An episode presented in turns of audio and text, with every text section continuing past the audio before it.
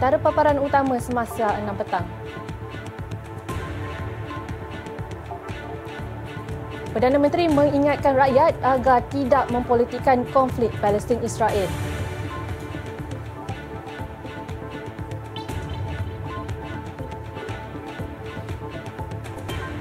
Malaysia terima dua notis daripada Amerika Syarikat kerana enggan anggap Hamas pengganas.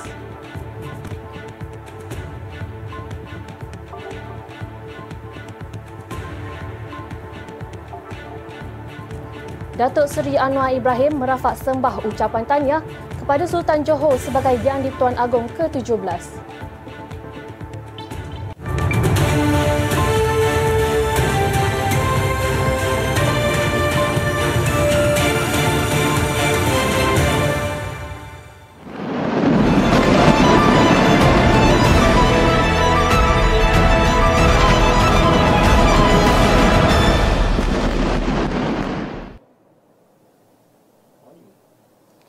Assalamualaikum dan salam sejahtera. Perdana Menteri Datuk Seri Anwar Ibrahim mengingatkan rakyat agar tidak mempolitikkan konflik Palestin-Israel dan menjadikan isu itu alat untuk memecah belahkan keharmonian masyarakat di Malaysia. Anwar berkata rakyat pelbagai kaum di negara ini sepatutnya melihat konflik itu dari sejarahnya dan isu kemanusiaan membabitkan penduduk Palestin yang inginkan kemerdekaan daripada penjajahan Israel. Saya juga ingin mengambil kesempatan ini, Tan Sian Ketua, untuk menggesa seluruh rakyat Malaysia tanpa mengira kaum dan agama untuk melihat ini dari segi kaedah sejarah dan kemanusiaan. Dan, dan janganlah jadikan isu ini sebagai isu yang membedakan sikap kita terhadap apa itu kemerdekaan. Perdana Menteri turut mengambil kesempatan menggesa seluruh rakyat untuk tidak menjadikan isu Palestin Israel sebagai perkara yang membezakan sikap kita mengenai erti kemerdekaan. Malaysia ujarnya mendukung prinsip berkecuali tetapi tidak berkecuali dalam soal kelaziman apabila melibatkan keadilan, keamanan termasuk ribuan kanak-kanak dibunuh dan dibom. Beliau berkata demikian bagi menjawab soalan ahli Parlimen Pulai Suhaizan Kayat yang ingin tahu perkembangan lawatan kerja Perdana Menteri ke Arab Saudi, Turkiye dan Mesir berhubung dengan serangan Israel ke atas rakyat Palestin di Gaza. Dalam masa sama, Perdana Menteri mendedahkan Malaysia menerima dua notis tata tindak daripada Kedutaan Amerika Syarikat kerana keengganan negara menganggap Hamas sebagai kumpulan pengganas. Datuk Seri Anwar berkata notisnya dipanggil Demarche itu diterima Kementerian Luar masing-masing pada 13 dan 30 Oktober lalu. Saya juga mendapat maklumat dan melalui Kementerian Luar Negeri telah menerima Demarche. Demarche ini menjadi tata tindak dari Kedutaan Amerika Syarikat dua kali. Kali pertama 13 Oktober dan kali kedua 30 Oktober. Minta sebuah negara mengambil kesempatan tidak uh, meneruskan dengan pendirian terutama keengganan kita untuk uh, menganggap Hamas itu sebagai badan pengganas. Tegas beliau, Malaysia kekal pendirian untuk bebas dan menganggap sebarang pencerobohan oleh Israel salah dari segi undang-undang dan kaedah antarabangsa. Isu ini ujarnya telah berlarutan berdekad lamanya sejak tahun 1948 lagi. Beliau berkata demikian pada waktu perdayaan Perdana Menteri di Dewan Rakyat siang tadi.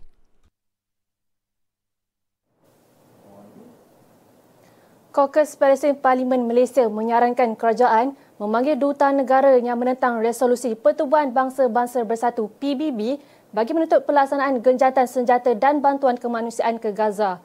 Ketua Kokus Said Ibrahim Said Noh berkata, langkah berkenaan bukan seperti Demace yang, dilaku, yang digunakan Amerika Syarikat namun ia menunjukkan langkah tegas negara. Uh, Duta Besar Malaysia ke Amerika Syarikat telah dipanggil oleh pihak Amerika Syarikat kerana pendirian Malaysia khususnya berhubung dengan uh, pendirian Malaysia tentang Hamas uh, dan berkenaan dengan menganggap Hamas dan supaya Malaysia menganggap Hamas itu sebagai pengganas ataupun teroris. Menurut Said Ibrahim, kokus itu juga menggalakkan ahli parlimen seluruh dunia untuk mendesak kerajaan masing-masing supaya akur dengan resolusi PBB dan mendokong kesahan tersebut. Beliau yang juga ahli parlimen ledang turut meminta negara menyokong permintaan Emirah Arab Bersatu bagi Majlis Keselamatan PBB mengadakan sidang khas berhubung tindakan Israel yang meneruskan serangan ke Gaza. Sebelum ini, PBB menerusi Perhimpunan Agung Pertubuhan Bangsa-Bangsa Bersatu UNGA pada 27 Oktober lalu telah meluluskan resolusi yang menuntut pelaksanaan kejahatan senjata dan bantuan kemanusiaan di Gaza dengan menyaksikan 120 negara menyokong, 14 negara membantah serta 45 negara berkecuali.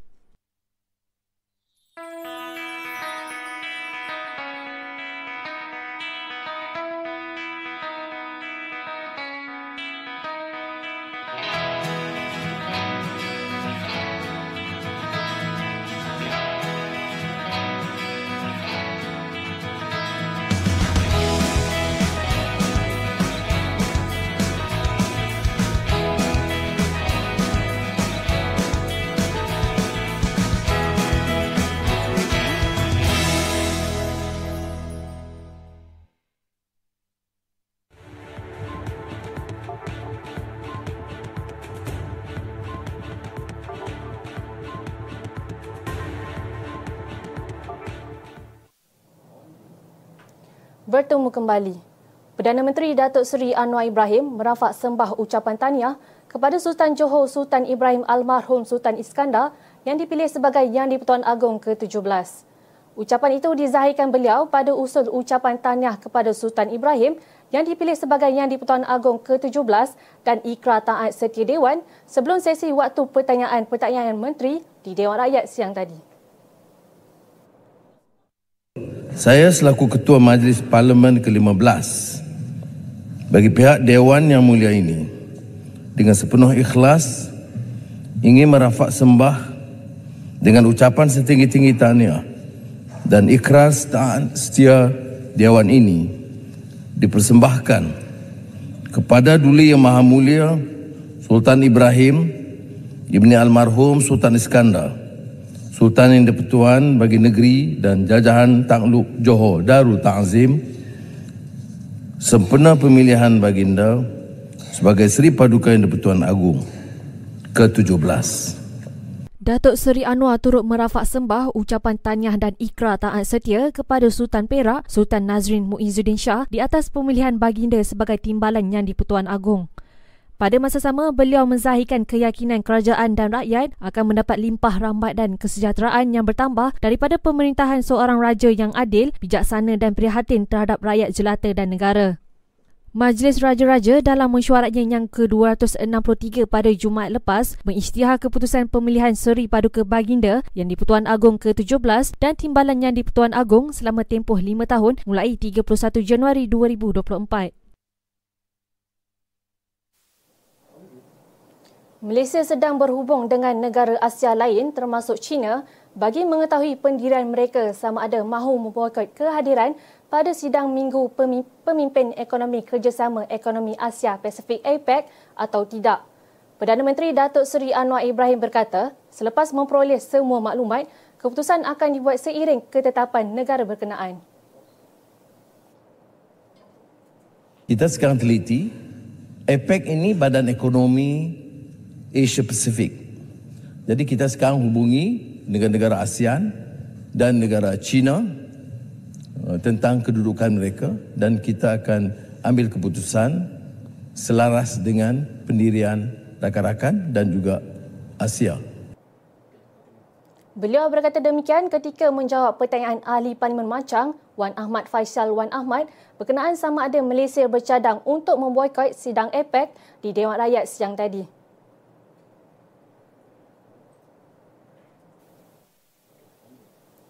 Sebanyak 90% kemalangan jalan raya di Malaysia disebab, disebabkan sikap pemandu sendiri. Pengarah kanan penguatkuasa Jabatan Pengangkutan Jalan JPJ, Datuk Lokman Jamaan berkata, sikap acuh tak acuh pemandu ketika di jalan raya menjadi punca banyak kemalangan berlaku. Pemeriksaan uh, dan juga uh, operasi bus padu ini sentiasa kami jalankan tetapi daripada analisis yang kami kami buat didapati 90% kemalangan yang berlaku adalah berpunca daripada sikap acuh tak acuh pemandu itu sendiri. Sedangkan sebelum mereka mendapat lesen ataupun sebelum mereka uh, dibenarkan memandu di atas jalan raya, mereka telah pun diberikan khusus-khusus khas untuk mereka mematuhi peraturan-peraturan jalan raya. Sikap uh, dan juga perbuatan mereka ini sebenarnya lah yang menyebabkan punca berlakunya kemalangan jalan raya. Beliau berkata demikian kepada media pada op khas kenderaan komersial di Plaza Tos Jitra Kedah semalam. Operasi itu turut disertai agensi lain seperti Agensi Anti Dadah Kebangsaan, Jabatan Alam Sekitar, Jabatan Siasatan dan Penguatkuasaan Trafik Polis Diraja Malaysia serta Jabatan Imigresen. Dua penganggur berusia 28 dan 33 tahun ditahan di sebuah pangsapuri sekitar Kuala Terengganu kerana dipercayai terlibat dalam mencetak wang palsu RM100. Ketua Polis Terengganu, Datuk Mazli Mazlan berkata, dalam, sebutan, dalam serbuan kira-kira jam 4 pagi kemarin, polis telah, telah merampas 27 keping wang kertas RM100 disyaki palsu. Menerusi sidang media siang tadi, Mazli berkata polis merampas dua unit telefon bimbit, satu komputer riba, mesin pencetak, sebuah kereta Proton Saga dan peralatan membuat wang palsu. Polis mendapati suspek belajar melakukan jenayah itu menerusi YouTube. Suspek dipercayai aktif menggunakan wang palsu di kedai daerah Dungun bagi mendapatkan tukaran wang tulen dengan membeli rokok pasaran gelap. Kes disiasat mengikut Seksyen 489B Kanun Kesiasaan kerana menggunakan wang sebagai tulen dan Seksyen 489D kerana memiliki peralatan membuat wang palsu yang memperuntukkan hukuman penjara hingga 20 tahun dan denda. Kedua-dua suspek terbabit turut disiasat di bawah Seksyen 15 Kurungan 1 Kurungan A atau Dadah Berbahaya 1952 yang memperuntukkan denda tidak lebih RM5,000 dan penjara tidak melebihi 2 tahun.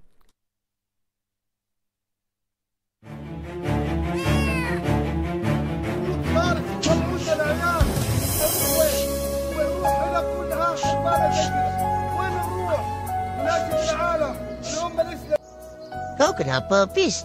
Tengok handphone pun sedih je aku tengok. Kau okey ke tak ni? Aku tengok-tengok video keadaan terkini di Palestin. Aku sedih tengok saudara seagama kita di sana diduga dengan pekeranan. Sedih aku, Man. Ah, itulah tu. Aku pun baru tengok kat media sosial keadaan terkini dekat sana. Sedih betul tengok. Paling aku terkesan bila tengok keadaan kanak-kanak dan orang tua kat sana, Man. Yang kehilangan orang-orang tersayang.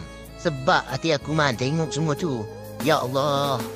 Untuk pengetahuan kau Fiz, Jabatan Agama Islam Selangor JAIS ada mengancarkan tabung infak Gaza dan tabung kemanusiaan Palestin untuk kita sama-sama membantu saudara agama di sana. Wah, betul ke man? Kalau macam tu, sekarang juga aku nak salurkan bantuan ni. Nak turun memperah sana, kita tak mampu man. So, ni jelah cara yang kita ada untuk membantu mereka kat sana. Betul tu Fiz. Ayo man, jom sama-sama kita bantu rakyat Palestin. Terbaik Fiz, jom.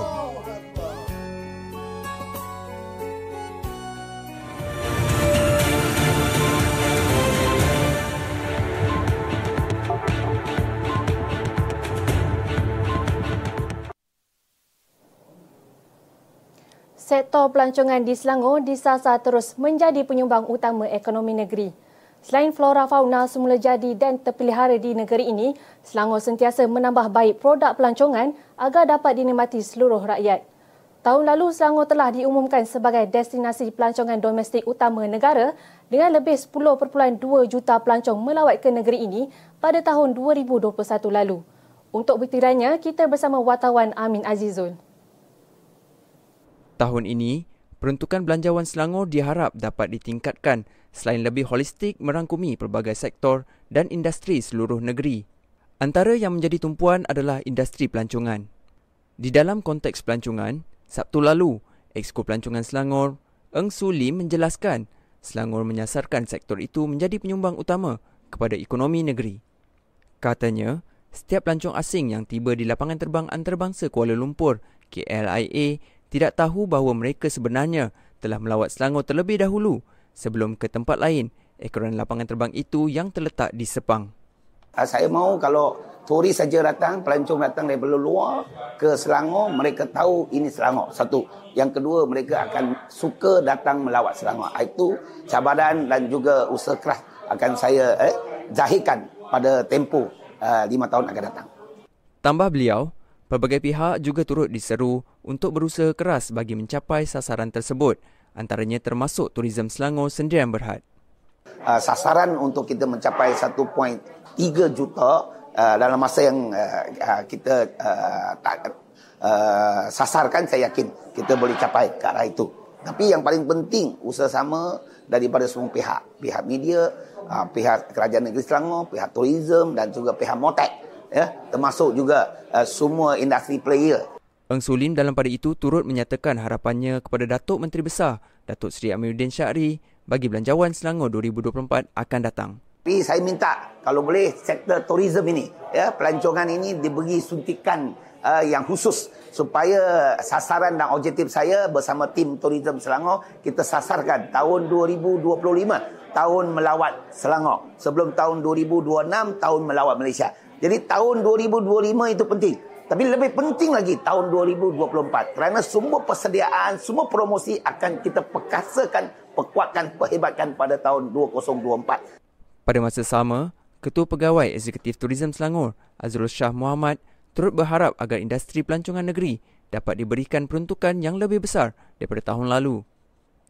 Katanya, pihak Turism Selangor akan menggunakan peruntukan tersebut untuk kegunaan pembangunan dan juga promosi.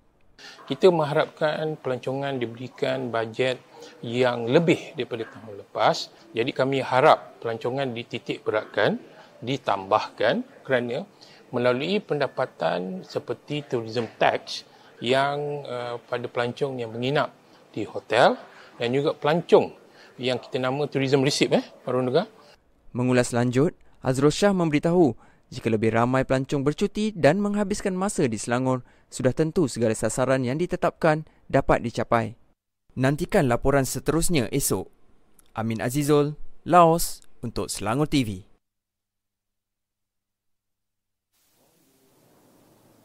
Majlis Pembandaran Kelang MPK melancarkan program publicity dan penyertaan awam draft rancangan tempatan 2035 pengubahan satu sebagai persiapan naik taraf sebagai bandaraya.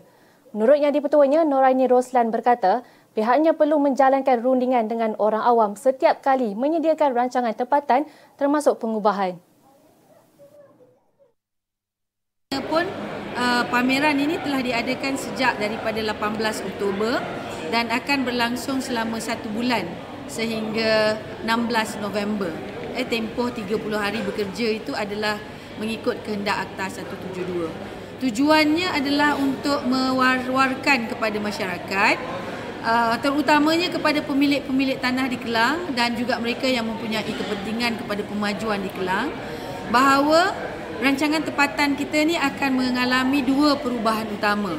Pertamanya kita memasukkan jajaran um, ECRL ataupun uh, East Coast Rail Link ya yang akan uh, melalui kawasan pelabuhan kita sampailah ke Kapar dan terus seterusnya ke utara uh, sejauh 20 km di kawasan uh, Kelang. Dan uh, kawasan-kawasan di sekitar uh, jajaran ini tentunya akan mengalami impak daripada jajaran tersebutlah.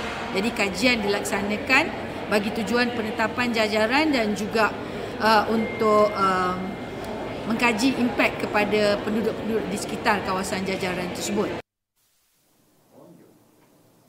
Program Jualan Insan Ramah JER Kendalian Perbadanan Kemajuan Pertanian Selangor PKPS akan diteruskan tahun depan dengan menumpukan musim perayaan. Esko Pertanian Insinyur Izzah Mashim berkata, sebanyak 10 juta ringgit telah diluluskan dalam pentadbiran negeri untuk meneruskan jualan murah itu bagi meringankan beban rakyat khususnya golongan B40. Tambahnya, harga barangan yang ditawarkan dalam jualan tersebut juga dikekalkan termasuk ayam meskipun subsidi bagi harga produk itu ditamatkan esok. JER telah diperluas ke 1,200 lokasi bermula Januari lalu hingga September. Ekoran sambutan hangat menyebabkan ia perlu diteruskan tahun depan. Orang ramai boleh mendapatkan harga barangan keperluan asas yang lebih murah berbanding di pasaran yang ditawarkan menerusi JER.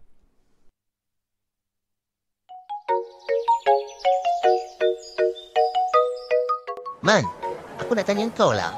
Aku ada dengar tentang lima insentif istimewa untuk warga Kota Shah Alam. Betul ke, Man? Ya, betul, Pris. Takkan kau tak tahu.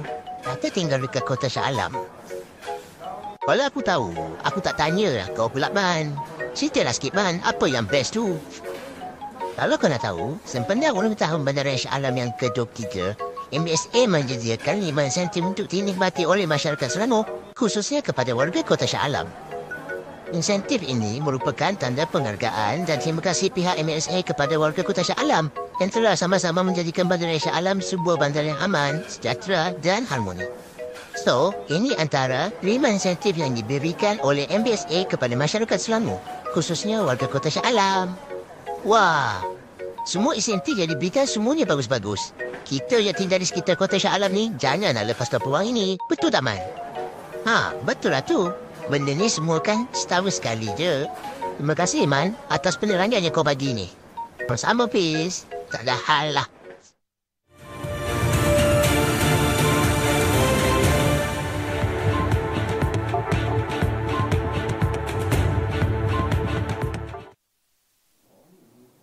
Kita ke berita sukan. Lita Antarabangsa Sepang SIC kini dijenamakan semula sebagai Lita Antarabangsa Petronas Sepang. Ia selepas pemeteraian penjanjian hak penamaan selama tiga tahun antara Lita tersebut dengan syarikat terkemuka minyak dan gas negara.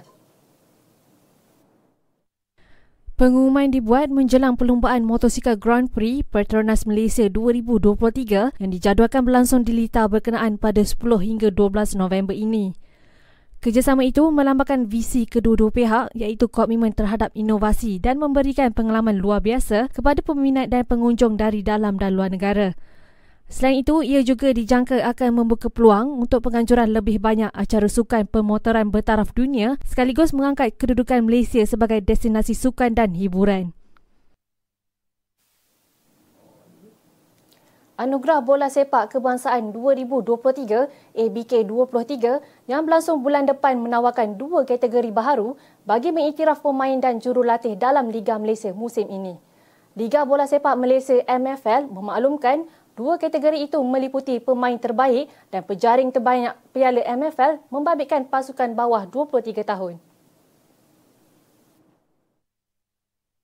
Sebanyak 16 kategori anugerah dipertandingkan antaranya jurulatih terbaik, pemain terbaik Piala MFL, pemain muda terbaik dan penjaga gol terbaik. Orang ramai boleh mengundi pemenang kategori seperti gol terbaik Liga Malaysia 2023 melalui platform Survey Monkey mulai minggu depan. Sementara itu, anugerah pasukan terbaik akan diputuskan ahli jawatan kuasa teknikal MFL manakala anugerah Fair Play ditentukan Persatuan Bola Sepak Malaysia FAM.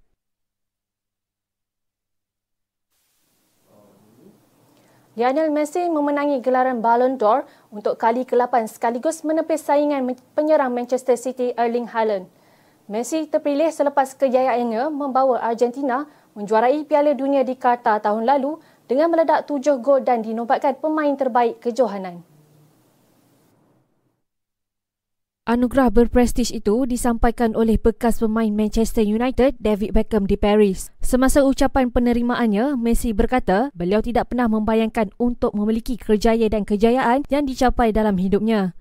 Katanya, kejayaan tersebut lebih bermakna buatnya yang terpaksa bersaing dengan bintang-bintang baharu lebih muda seperti Erling Haaland dan Kylian Mbappe. Pada usia 36 tahun, Messi turut menjadi pemain kedua tertua pernah memenangi Ballon d'Or menggantikan pemenang tahun lalu Karim Benzema.